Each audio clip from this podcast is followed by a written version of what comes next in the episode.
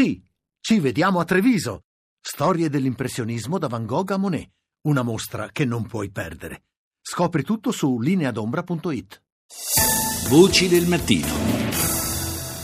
Di nuovo buongiorno da Paolo Salerno, seconda parte di Voci del Mattino che comincia alle 6.40 minuti e 20 secondi. Parliamo della Corea del Sud, dello scandalo di clamorose proporzioni che sta investendo direttamente la Presidente del Paese, la Presidente Park. Ne parliamo con Francesca Manenti, responsabile del Desk Asia del Centro Studi Internazionali. Buongiorno. Buongiorno a lei e ai radioascoltatori.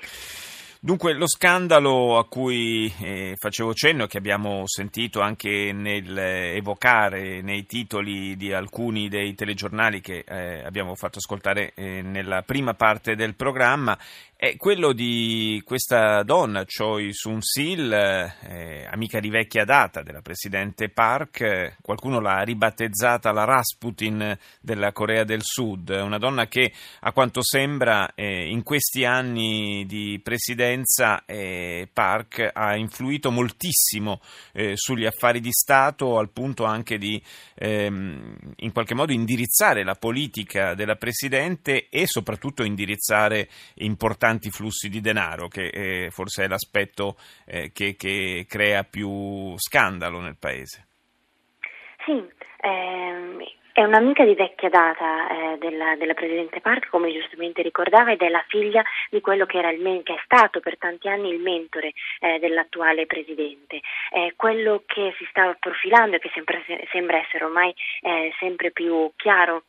è questa sorta di strettissimo legame tra la Presidente Park e la famiglia di Choi, che è un legame che ha configurato quelli che sono stati gli aspetti più importanti della politica dell'attuale Presidente negli ultimi anni. Ricordava giustamente lei il flusso di eh, finanziamenti che eh, questa amicizia avrebbe portato alle due fondazioni di cui eh, Choi è, è, Presidente, ma anche quelli che sono degli importanti dossier per la politica eh, del, del, Presidente, sia di politica interna, eh, sia dell'agenda di politica interna, quindi tutto quello che riguarda l'aspetto culturale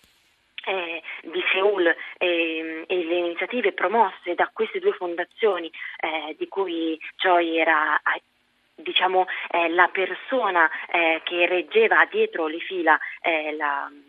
eh, la gestione di queste due fondazioni sia eh, dossier di politica estera. Sembrerebbe infatti che i discorsi e la politica di eh, promozione e di implementazione di un piano di unificazione delle due Coree sarebbe stato eh, portato avanti dall'attuale Presidente proprio eh, in accordo e in sostegno a quello che è un po' il pensiero della famiglia Choi.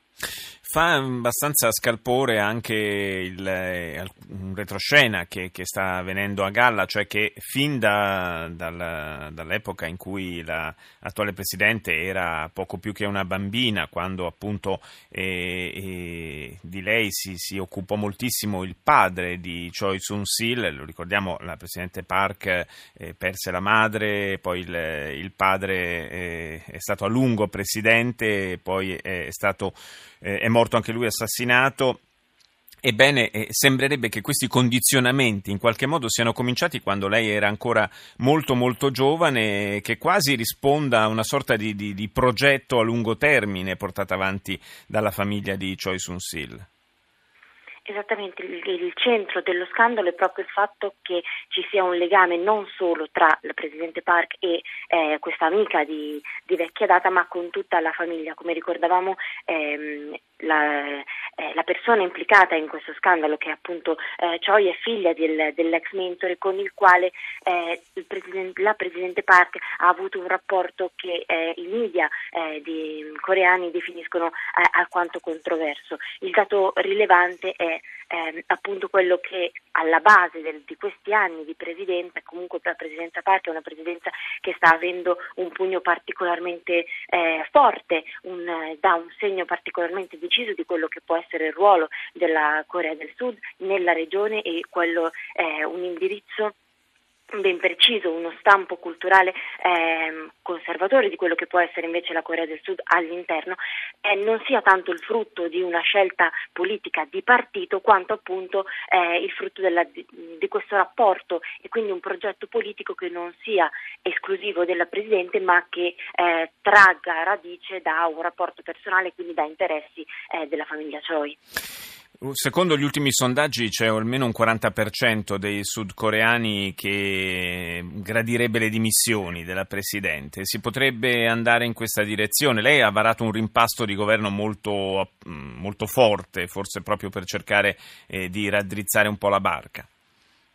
Esattamente, eh, il rimpasto di, di, governo è stato eh, ordinato, è stato ordito in, questi, eh, in queste ultime ore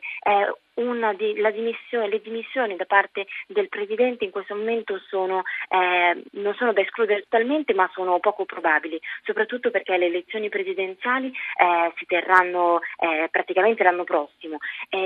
la Corea del Sud in questo momento sta attraversando un momento di eh, grande transizione e quindi andare a perdere la figura ehm, del Presidente potrebbe eh, essere deleterio anche per quello che è poi la continuità eh, di lungo termine delle politiche politiche che sono state iniziate nei, nei, mesi scorsi, negli anni scorsi e che non hanno ancora portato ad un frutto certo. Eh, e soprattutto questo potrebbe ehm, dare il via ad una revisione da parte del giudice della Corte eh, Suprema di eh, legittimità del, dell'impeachment che poi potrebbe semplicemente eh, portare ad uno stallo politico senza poi, come è già successo in passato, eh, dare il consenso a procedere con, sì, poi, con le dimissioni. E poi visti i tempi delle prossime elezioni rischierebbe di coincidere praticamente questo processo con l'avvio del, del processo elettorale. Grazie a Francesca Manenti del Centro Studi Internazionali.